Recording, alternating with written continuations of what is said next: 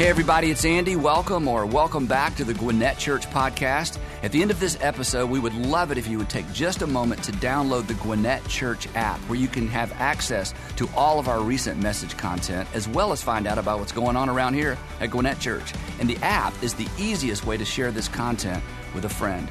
Most importantly, however, I hope the following presentation inspires you to take your next step in your faith journey. Today, we actually um, begin a brand new series entitled Your Integrity, Our World. Your Integrity, Our World. And I will explain the title in, in just a minute. Um, and next week, I'm going to give you our official definition for integrity um, for this series. But for the, to just get us started, we kind of know what integrity is, right? I mean, integrity is the resolve and really the courage, as we're going to discover, is the resolve and the courage to do the right and noble thing just because it's the right and noble thing. You just do the right noble thing because it's the right noble thing um, when it benefits you, and you do it when it costs you because people of integrity just do the right thing because it's the right thing. That is, that is the reward. Um, even when it costs you, actually, especially when it costs you, those are the people that we cheer for. Those are the heroes, the people that do the right thing, even when it costs them, even when there was a less cost, costly um, alternative. Um, you may be familiar, you probably are, with this phrase structural integrity, structural integrity. Structural integrity is a building science phrase, and here's the, the technical definition the ability of a structure to withstand its intended load without failing due to fracture or fatigue. And unfortunately, we have seen in recent days what happens when a structure is cracked and is fatigued and is not able to bear the load it was supposed to bear. We, have seen the devastation when structural integrity is compromised. Um, and what we've discovered and what you know and what you've seen throughout your life in some capacity is that the damage isn't isolated. The damage isn't isolated to the compromised beam or the compromised column, is it? The entire structure is affected because, because when, a, when a load bearing structure fails, the load is transferred. When a load bearing structure fails, the load is always transferred to and potentially overload surrounding support structures. The failure of one part impacts the failure of others because the stress is transferred and the load is transferred to other parts of the building. Now, as you would imagine, and as you can guess where we're going with this, the same is true for you, and the same is true for me. The same is true for all of us that a failure a failure of personal integrity, a failure of personal integrity adds stress to the persons around us, right? I mean, this isn't new, but this is easy to overlook, especially when we're being tempted to sacrifice our integrity because not to is going to cost us something. And it just seems too difficult to tell the truth and too costly to do the right thing.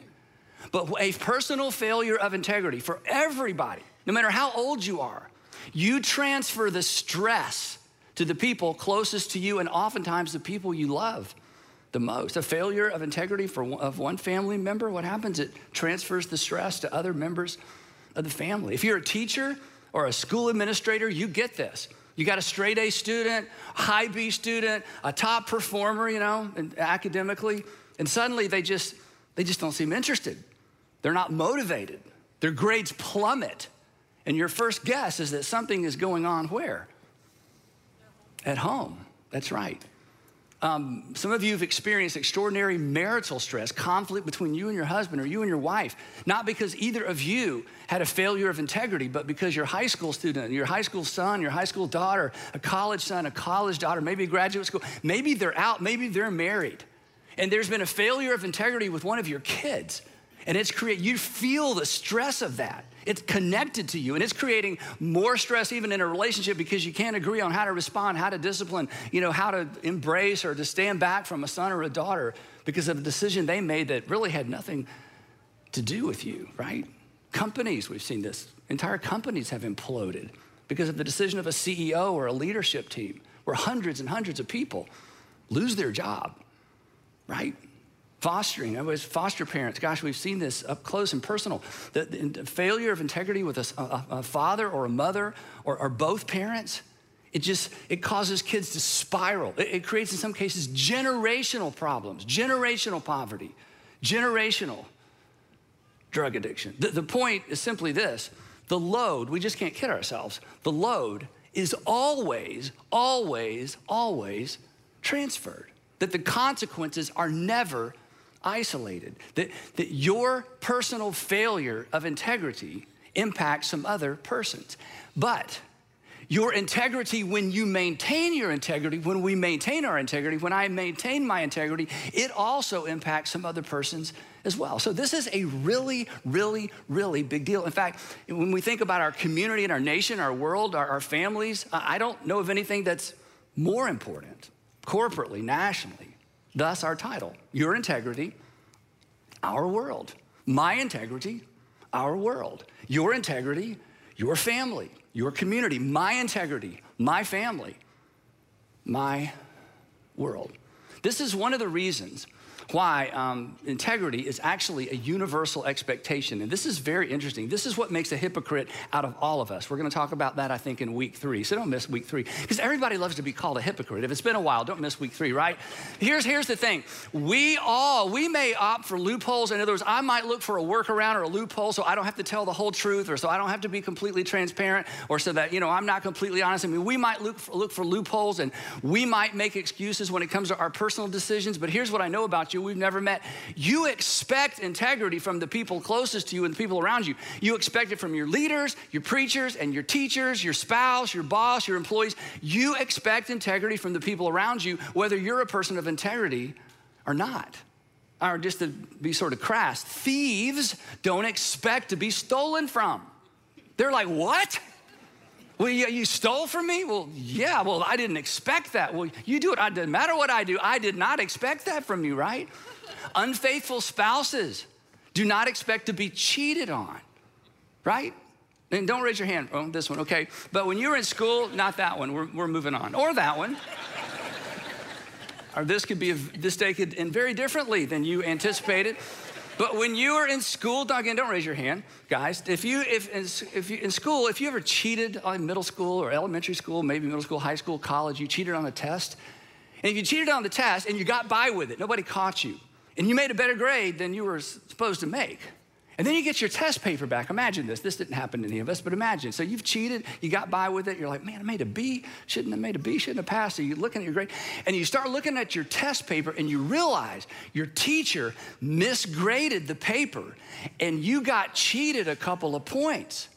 What would you have done? Oh, well.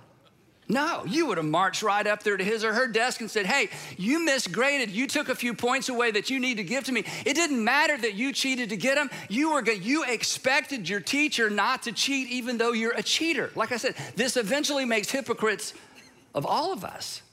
And I know none of this doesn't apply to any of you, but those employees that waste time at work, not, not us, but there, there are, this, this happens. You know, this happens. There are people who just, you know, they shop online at work. They do all kind of stuff. It's crazy. Yeah, they waste, they're eating up their employer's resources, wasting time at work. But, and they never tell their employer, employer, right? But when the paycheck comes out, when the hours are totaled up, when they get their, you know, their check every couple of weeks, they expect for the employer to pay them exactly what they agreed to. I mean, I may cheat you at work, but by golly, if I think you've deducted something from my paycheck or you didn't count hours, I am in your face. Why? Because regardless of our personal integrity, regardless of our consistency, it's a universal expectation. It's an inescapable expectation. And all of that brings us to something extraordinarily significant.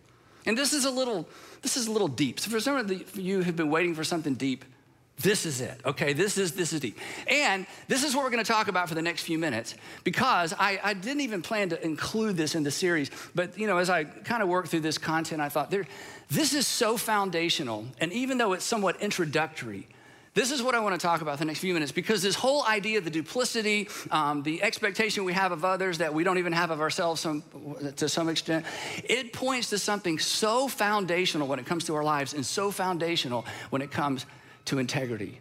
Integrity, the whole idea of integrity, assumes and ought to, we readily appeal to, that we assume everyone around us is accountable to. Let me read that again. That integrity assumes, and that the fact that you, you just expect people to tell you the truth, they signed the contract, they're gonna follow through. Integrity assumes and ought to, you just ought to do that. That we readily appeal to, you didn't do what you ought to do. We need to talk about that. That we assume everybody around us is accountable to. You lied to me. You lied to me. Implication, even though we've never discussed the pros and cons of lying, I just assumed you know you're not supposed to lie. I mean, we've never talked about it. We never sat down before we signed the contract and said, okay, before we go through this contract, let's talk about what's right and what's wrong. You don't do that before you sign a contract. You don't do that before you enter into a relationship because you just you just assume people know what they ought to do and what they ought not to do, and they're assuming the same thing about you. You lied to me. You lied to me. Well, yeah, but we never talked about whether lying is right or wrong. Well, I just assumed you know you're not supposed to lie. Now, I didn't decide lying is wrong, and you didn't decide lying is wrong. Everybody just knows, don't they? I mean, here's something you rarely hear. I hope you've never heard this. Here's, and don't, this, I'm not suggesting you say this, but here's something we rarely hear. Yes, I lied to you, so what? Like, why, why, why are you making such a big deal out of this? But if there is no objective outside of us sense of justice, injustice, right or wrong, think about this. Why, why make an excuse for our behavior? I cheated. Yeah, I cheated. So what? What's the big deal? Yeah, I lied to you. Yeah, well, why, why are you making such a big deal out of that? What, what, what we usually hear is, I didn't lie. I didn't lie. Implication lying is wrong. I didn't lie. So we're going to talk about this next time. We lie about lying so people won't think we're liars. Let me go over that again. We lie about lying because we don't want people to think we're liars because we know there's something wrong with being a liar even though we did it anyway. Somehow we just we just know, right? Now what we might hear, what probably all of us have said at one point is, now the reason I lied is, let me tell you why I lied. But why not just decide lying's not wrong? It'd be a lot easier. Then you don't have to make excuses. You go, yeah, I lied. Yeah, I cheated. Yeah, I was unfaithful. Why are we even talking about this? I mean, come on. You're holding me to an account, you're holding me accountable to a standard you just made up. Somewhere along the way, you just decide lying's wrong, cheating's wrong, unfaithfulness is wrong. You just made that up. That's your standard. That's your truth. That's not my truth. You can't hold me accountable to a list of things you just made up. Besides that, we never went over them. We never sat down and we, we never even covered this stuff. So you have, you have no right, you have no right to hold me accountable to some standard of right and wrong, just and unjust, that you just made up, any more than I have a right to hold you to my standard. But we know better. It's inescapable. We just know better. I mean, we throw, the, we throw those things out as excuses from time to time. But somehow we just know better. Because, as we're to see, there is an ought to that stands outside of you and over you that didn't originate with you. It just is. There is an ought to. And, and, again, it's not applied universally the same way in every culture and every, you know, season uh, uh, or in every you know, generation. But there is a general sense of ought to that stands outside of you. You did not make it up and over you that didn't originate with you or me, and we can't escape it. Now, here's, here's again, the hypocrisy is just, it's just amazing. We, we, um, we've all done this. We, we might deny the existence of ought to with our actions because we don't always do what we ought to do, right? We may deny this universal sense of ought to with our personal decisions because I know I ought to, but I'm not going to do what I ought to, and I know I ought not do that, but I'm going to do it anyway. So we may kind of dismiss and deny that there's some universal sense of ought to with our actions, but never with our reactions. We react to ought to whenever someone doesn't do what they ought to, and it hurts us, or it hurts someone that we love. Now, so what does all this have to do with integrity? Everything. Here's what it has to do with it. If, if there is no ought to that stands outside of you and holds sway over you, in other words, if, if, if, that doesn't even exist, and if you're, if you're someone who just believes that you know, the material world is all there is and nature is all that is, I, I understand that. You have, you have good reason. There's good arguments to be made for that. But if that's if that's your worldview, if, if there is no ought to that stands outside of you, that holds sway over you, that holds you to some extent accountable, then integrity, let's just not kid ourselves, integrity is nothing more than a tool that you use to get your way until it gets in the way. And then we just throw it away. And we just do whatever we want to. But you promised, you promised. I, you're right, I promised. And, and when I made that promise, I meant it. But I don't want to do this anymore. I just don't want to. But you promised. I know I promised. And I, I'm telling you, in the moment, I meant it. But I don't want to do this anymore. When integrity is anchored to nothing more than courtesy or societal expectations, it's so fragile, and we just discard it when it's inconvenient, when it gets in the way. And why not? It's not anchored to anything but my opinion. You signed the contract, I signed the contract, and when I signed the contract, I intended to keep the terms of the contract. But hey, a bigger opportunity has come along, so I'm out. Now, let's think about this as this is so disturbing, isn't it? I know. anyway, sorry. So I want us to think for just a minute about this at a national level because the implications of this just go on and on and on. If there is no, if there is no ought to that stands outside of us and holds sway over us, integrity is reduced to a tool government uses to get its way until those particular rights and wrongs and just and injustices get in the way. And then whoever controls the government just decides, no, no, no, from now on, this is right and that's wrong. We just, because we, we, just, we just make it up. So, determining what's at the bottom, and again, whether you're a theist or not, a religious person or not, a Christian person or not, this is for all of us. This, is, this impacts all of us. This impacts all of us every day. This impacts all of us today. Before this day is over, this dynamic is going to come into play in your life. In fact, for some of you, it's coming into play right now because you're thinking, why is he talking about this? Because I've had my mind made up and I had sort of built up a case and built a case for what I'm going to do and got ahead of steam. As soon as this is over, I'm going to go out there, we're going to have that conversation, and I'm going to do what I ought not do. And he's talking about this. How did he know? Your husband called me. That no, I, I this just because this is this is just the reality we wrestle with every single day. This tension isn't going to go away. So, determining what's at the bottom or the foundation of integrity, if there's an anchor at all what it's built on has huge ramifications because if integrity if integrity is not connected to anything if it's not supported by anything that actually exists if it's not grounded in anything other than our opinion and if it's not grounded specifically as we're going to see in the divine then again let's not kid ourselves. Integrity.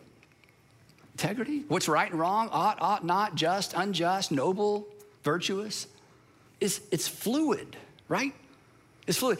It will be defined and redefined by personal and public opinion. It's just going to be defined and redefined by majority rule. Okay, now let me ask you this question, and I'm going to let you vote on this in a minute. and don't don't leave, okay? Don't, don't just to make the point. Should women be allowed to vote? Should they? Well, let's just let's just vote. Okay, if you think women should be allowed to vote, let's just raise a raise of hand. Do you think women should? This is not a trick question, guys. It's like, yeah, yeah. So here's my question, and don't answer this one out loud unless you're sitting by yourself somewhere, okay, or driving.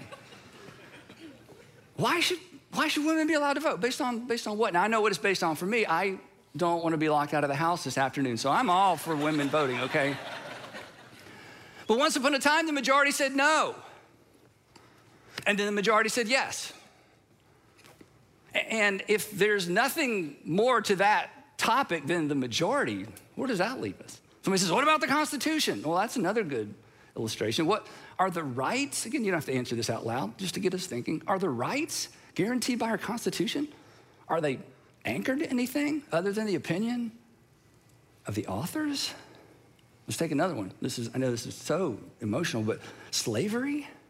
I mean, many thought it was right and just and moral because it was natural. And many in the world today, we can't even comprehend this in, in, our, in our way of thinking, in our Western way of thinking, right? Modern way of thinking. But many in the world today think it's right, it's moral, it's just, and it's natural that some people were born to be ruled and other people were born to rule. It is as natural and as clear to them as the opposite is clear to us. We don't think that way, but who's to say? And what if the majority swung the other way? Would you swing with it? If not, why not? Let me dig a little bit. Do you just think you're better than all those people in other parts of the world that think slavery is fine? You think you're better than them? Are you, you think you're just naturally, morally superior to them? Or is there more to it? And if you think it's wrong, based on what? And the outrage at the very thought is an appeal to an ought. It just happened. You just, you just know. There's something that's like, Andy, I can't even believe you're talking about. I mean, this is disturbing to even talk about. I just, I just know. And you wouldn't even have to come up with reasons. Even if you gave me four reasons why slavery, you know, is wrong and immoral, and I shot all four of them down when the conversation was over, you wouldn't be convinced. Which brings me to this. Does your outrage rest on anything more substantial and less fluid than your personal opinion? Or even a personal conviction, because a personal conviction is just an opinion that you, you know, say louder with more angst, same thing, right? Or your life experience. Well, in my life experience, okay, so what? You had a life experience. Everybody has a life experience. I mean, come on, is the foundation for your moral outrage over something like slavery, or we could go right down the list, there's so many things. What, what's it founded on? What's it grounded in? I mean, I know it just seems self evident to you. But behind the fact that it's self evident to you, there are people all over the world it is not self evident to them. So who's right, or is there a right? Or do we just get to make this stuff up until it, it's inconvenient and we decide we want to do something else?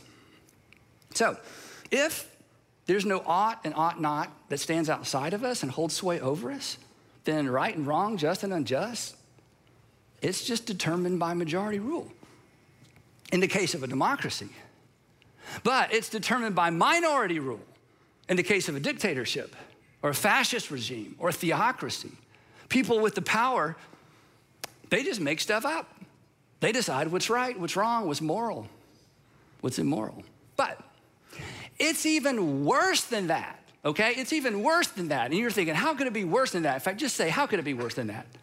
Yeah, I know. Thanks for asking. How could it possibly? I mean, this is terrible. Here's why.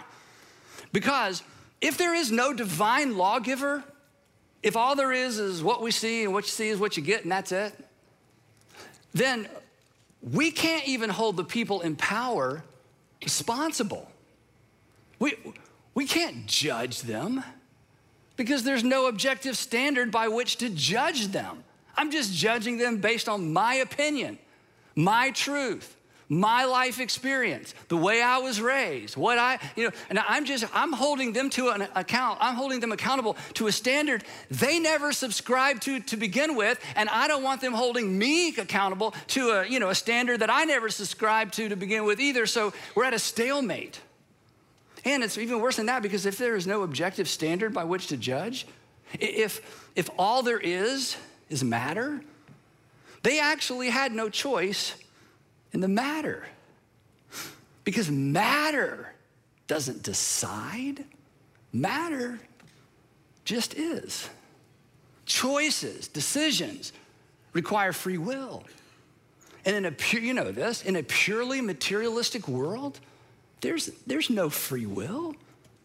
I mean, free will is an illusion. It's a trick of evolution. It's not actual, it's not real. We experience decision making, but we're not actually making decisions because of physics and chemistry, natural law, it can't decide anything. It just, it just is. So, at the end of the day, the, the people who see the world differently than us, we can't judge them. We're holding them accountable to something we just made up, unless there's an ought to that we're all accountable to, that holds sway over us and judges us. If that doesn't exist in the end, it really is just survival of the fittest. Evolution by natural D selection. If there is no divine and if there is no divine lawgiver, it's just self serving opinion. It's just majority rule. And integrity just becomes a useful tool to help other people feel guilty and to hold them accountable and to meet our expectations until it's not. And then in the end, ought to it's just up to you. Ought to. It's just up to me. But we know better. We know better. We know better. Even if you aren't sure about a personal God You know better. Even if you walked away from God, I mean, if you've read all the books in your personal experience day to day before this day is out, you know better. There is something outside of you that's bearing down on you. And here's the amazing thing. And this is what I don't think I can convince all of you of today, but if you'll hang with us for the next few weeks, I hope someone or something will convince you. The moment, this is so amazing to me, the moment that we attempt to justify a behavior in our minds, okay? Think about this. We've had this, we're gonna have one of these before the day's over. The moment, the moment you try to justify a behavior in your mind, I shouldn't, but I'm going to. I should not tell her that, but I'm gonna tell her that anyway. I, you know, I shouldn't lie, I should show them, I should, but I'm not, I shouldn't, but I am. The moment, this, as soon as you enter into that internal argument with yourself, you acknowledge the divine whether you believe in it or not. You acknowledge accountability to something that you did not create and you can't shake. Paul, the Apostle Paul, um, he explained it different and better, um, and his is a lot shorter, so I'm just gonna read you his. But you know, I get 30 minutes, so I just couldn't read this and dismiss, okay? But I will tell you, this is, this is better. And he's writing, he's writing to Judean and Galilean um, Jesus followers, they're, they're new Christians, um, sons and daughters of Abraham, who were raised on Torah. They were raised on the law. I mean, and, and here's something we can kind of understand if we stop and think about it.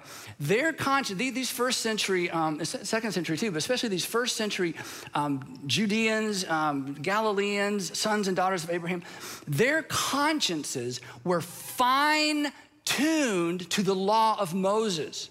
I mean, fine tune. And sometimes your conscience can be too active, like you're too sensitive to things. So, like 10 years, I know we can't get off on this, but like 10 years after the resurrection, it's such a great story. 10 years after the resurrection, Peter, who's been with Jesus the whole time, the whole ministry, Peter gets to the door of Cornelius' house, and Cornelius is a Gentile, and Cornelius has invited Peter over to talk about Jesus. I mean, isn't that what Peter's supposed to do? Like, go ye therefore into all the world. How about you just go up the street? Okay, this isn't like a big deal. Actually, it's a you know day and a half journey. He's invited to Cornelius' house 10 years after the resurrection, okay? This is a guy who had breakfast with his resurrected Savior on the beach, and Jesus said, Go into all the world. And he gets to Cornelius' house, and it's like, and he later says, He says, This is the first time, first time I've ever been in a Gentile's home. It's like, what? Yeah, because their consciences were was fine tuned to the Torah and to the first century teaching of what, how Torah was supposed to be lived out. So when these Judeans and Galileans, sons and daughters of Abraham, when they realize these Gentiles, people like most of us, are beginning to worship their God, and are going to follow their Messiah and embrace Jesus as their Messiah as well. They were like, okay, wait, wait, wait. This, they, what, this, how are they going to do this? They don't even know Torah. Okay, they, they, they don't even go to synagogue. I mean, they know nothing. How in the world are they going to live a life that's pleasing to God when they don't have the law? So Paul's like, that is a great question. So here is an answer. Here's what he says When Gentiles, talking about most of us, who do not have the law, because they, they just didn't grow up with it. They don't have it in their hearts, their minds, their consciences aren't fine tuned. When Gentiles who do not have the law do instinctively things required by the law, when they, as they begin to follow Jesus and they become more honest and they quit stealing, they quit cheating, and they quit, you know, cheating with their measure and their weights, you know, doing in the marketplace, when they begin to live better, more ethical, more moral lives, um, they, he says there's something that's intuitive. There's something that their conscience begins to be more fine-tuned, not to Torah, not to, you know, the law is given to the, the Jews. He says, but God's doing something on the inside. They just know those things are wrong. He says, when that happens, when they're like, suddenly, you know, that didn't bother me before, but now I'm like, I'm not doing that anymore. Remember Zacchaeus? It's like he stole and stole and stole and stole. Then he meets Jesus, like, I'm giving it all back plus some. It's like, whoa, what happened? What did you read? I didn't read anything. I just met Jesus. I didn't have to read it. It's like suddenly my eyes are open. I see the world a different way. He says, Paul, when that happens, they are, he says, they are a law for themselves, even though they don't have the law. They have a law, they don't have the law. They don't have Torah. But where did that come from? Where does this enlightenment come from? Where does this sense of right and wrong that suddenly their eyes are open to? Paul says they show. He said, "I've been around. I've, I've, you know, I've been all around the Mediterranean basin. You know, inviting Gentiles to following Jesus. Here's what I've discovered: they show that the requirements of the law are written on their hearts. They show that the requirements of the law, not the sacrificial law, the how you treat other people law, the, the, law are written on their hearts. Their consciences, their consciences are becoming, are starting to get fine tuned to the divine law of God that's for everybody. Then here's something we all experience every day. And their thoughts, this is so interesting, and their thoughts sometimes accuse them. Isn't that weird? It's like your body is moving in this direction because you've decided what you're gonna do, and your thoughts go, don't do that. It's like, wait, who's, how many of me are there? Okay, I just like had a thought that conflicts with the direction of my body, and I'd already made up my mind, so do I have two brains? He says, no. There's an internal tension now because they've been awakened to the divine law of God. Their thoughts accusing them at other times, defending them. Good job, good job, good job. Yeah, you're probably not gonna get a bonus now, but you did the right thing, you know? She's in tears, he's in tears, your kids are upstairs crying, but that was a conversation you needed to have. Good job. Gentiles who didn't have or know the Ten Commandments are condemned by their conscience and encouraged by their conscience anytime they intersected with the law of God, whether or not they had the official law of God. So, ought to. Ought to is not completely up to you. And ought to is not completely up to me. There is an outside agent. And this is huge. I just want you to think about this, especially if you're not Christian or used to be or rethinking it. The moment, the moment we attempt to justify a behavior in our minds, we acknowledge the law of God written on our hearts. You say, I don't believe in God. I'm not saying you should or that you do. I'm just telling you.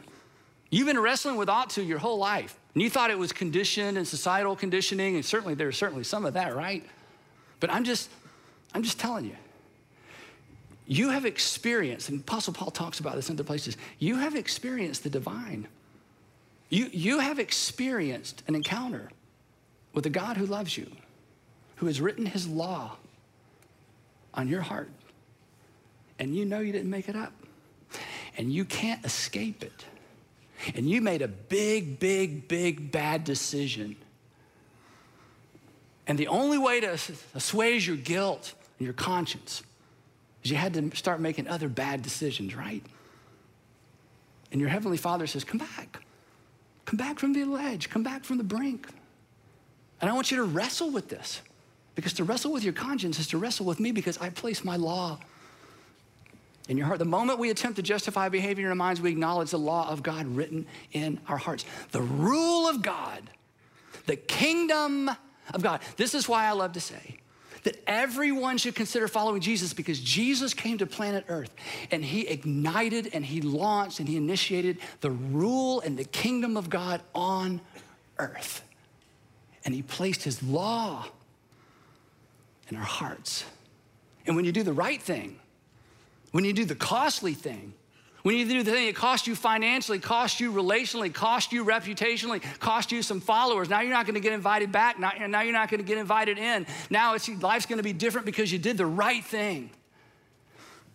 You have intersected with the divine because you obey the law of God written on your heart. You have participated in it. These are Jesus' words. I love this. You are not far from it. So, we're going to talk about integrity in, from lots of different angles. But to get started, it's anchored to something beyond our fluid opinions, and it's anchored to something beyond anyone's fluid opinions or majority opinion. It's informed by a value system that stands outside of us, that stands over us, that puts pressure on us. And it represents what's best for us. And it represents what's best for the people around us. And the reason you know it's what's best for you is because when someone treats you the way they ought not treat you, you appeal to the law of God in your heart. And you appeal to the law of God that you hope is in their heart as well. It's, it's more than simply being a good person. it's living in sync with the will of God. When you do what's right, and it costs you, you declare the rule of God over you. You're not just making a good decision. You're not, this is what's so amazing. You're not just doing the right thing. You are declaring the rule of God over you, and you are participating in the kingdom of God, whether you meant to or not, and whether you believe in God or not. And when you insist that other people treat other people justly, and when you insist that you, other people treat other people right, and when you insist that other people treat other people fairly, you're participating in the kingdom of God as well. So, wrapping this up integrity. We expect it. You can't not expect it. We celebrate it. Every time you see it, you celebrate it. That's, those are the heroes, right? And we can't escape it. But the questions is, is this the questions are, are these, I guess. How do you get it? For some of you, how do you get it back? How do you guard it? How do you model it for your kids? That's what this series is all about. So, don't miss part two of your integrity, our world. Next time, we're going to talk about how to position integrity as your guide. So, I hope see you then. But before you go, three questions to keep the conversation going or to get the conversation going. Parents, my goodness, my goodness, please figure out a way to have these conversations and ask some of these questions with your children. And if you have answers to the first two of these questions, these are the legendary stories that should float generation after generation after generation in your family because when kids see their parents and grandparents get it right, it does something in their heart. Question number one Have you ever done the right thing because it was the right thing and paid a price as a result? Was it worth it? Your kids need to know those stories. Grandkids need to know those stories. Number two, have you suffered personally because of someone else's lack of integrity? Yeah, this is just a reminder, right? Over lunch, you know, every small group, tell those stories. And then number three, would you commit Proverbs 11:3 to memory? This is going to be our key verse throughout this series. I would love for you to commit to memory. There's several different translations. I memorized it in the NIV, but I'm going to teach it out of the New American Standard Version. It says this: "The integrity of the upright will guide them." We're going to talk about that next week. But the crookedness of the treacherous will destroy them. So, this is a big topic. It's as big as our lives. It's going to intersect with your life before this day is even over. It's as big as our community. It's as big as our country. So, in addition to participating in the series yourself, I hope you will share it with some friends. It may make all the difference in the world to them. It may keep them from doing something they ought not do simply because somebody was talking about what they ought to do. They may be on the verge of a decision they will regret for the rest of their lives, and you could be the catalyst to keep them from moving in that direction. I'd love to pray for us, and we'll go. Father, thank you Thank you. Father, thank you for, for those of us who grew up with parents who just maintained their integrity, integrity throughout. It just inspired us. It just set a pace and a pattern for us. Father, for others of us who are digging out of a hole, we just never saw it. We didn't ever see it modeled. We, just, we never saw anybody suffer because of doing the right thing or doing the right thing even when it cost them. So we, we just didn't have that category. And here we are, kind of clawing our way forward. Father, wherever this lands with us, Give us the wisdom to know what to do with it. And then give us the courage to do it. And I pray that as followers of Jesus, that we would lead the way because our Savior, our Savior died for our sin and took away all of our excuses to live any other way. So, Father, again, wisdom to know what's right, courage to do it. In Jesus' name, amen.